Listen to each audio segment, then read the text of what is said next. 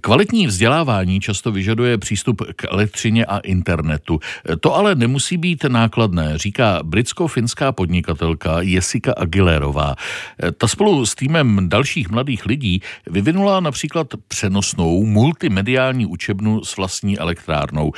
Obojí se dá doslova zbalit na cesty letadlem nebo pěšky divočinou. Svoje vize představila tento týden na konferenci mladých inovátorů v Praze.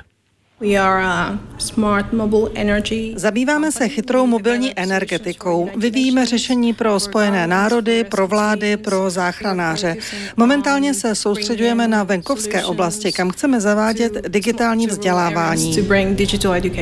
To znamená, že přinášíte nejenom energii jako elektřinu, ale i pomyslnou energii vědomostí? Ano, momentálně nemá 40% lidstva přístup k internetu. Miliarda a 200 milionů lidí lidí elektřinu nemá buď vůbec, anebo jen nespolehlivě z výpadky a podobně. Myslím, že mladí lidé jsou ti, kdo to mohou změnit. Jak vypadaly vaše začátky? Měla jsem štěstí, že mě oslovil tým lidí, abych se za nimi přestěhovala ze Spojeného království do Finska. Začali jsme vyvíjet solární energetiku v zemi, kde svítí slunce jen čtyři hodiny denně. Zní to bláznivě, že? Ale když to bude fungovat tady, znamená to, že to může fungovat kdekoliv, že ano. Zavolali mi a já jsem řekla, víte co, já to beru a jedeme. Můžete přiblížit, jak vypadá ta energetika pro každé místo na Zemi? Když se na naše řešení podíváte, tak je hybridní.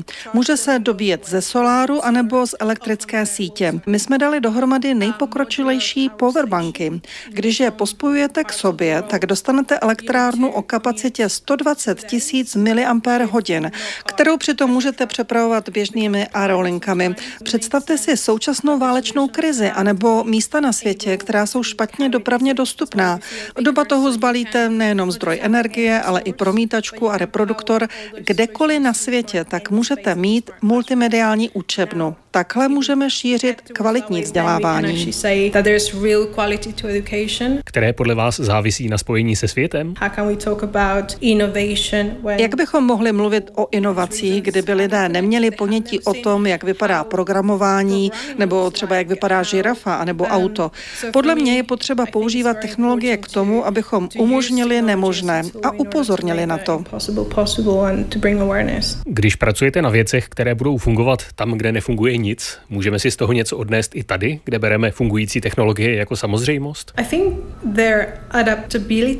Myslím, že je to přizpůsobivost. Podle mě jsme v Evropě někdy příliš zvyklí dělat věci určitým způsobem. Prošli jsme si například vývojem telefonu od spojovatelek přes telefonní čísla až k mobilům. V Africe ale nic takového neměli a hub naučili se rovnou chytré telefony. Nekladou si otázku, jestli to bude fungovat nebo ne, ale říkají, dejte nám to, budeme to používat, když nám to prospěje. Jsou tedy otevřenější novým věcem a tím bychom se mohli inspirovat? Nečekají, než se nějaká věc osvědčí. Proto mám také ráda konference s mladými lidmi. Dáte jim nějakou věc, jestli je nechtějí otestovat a budou tomu otevření, budou ji chtít vyzkoušet, jestli funguje.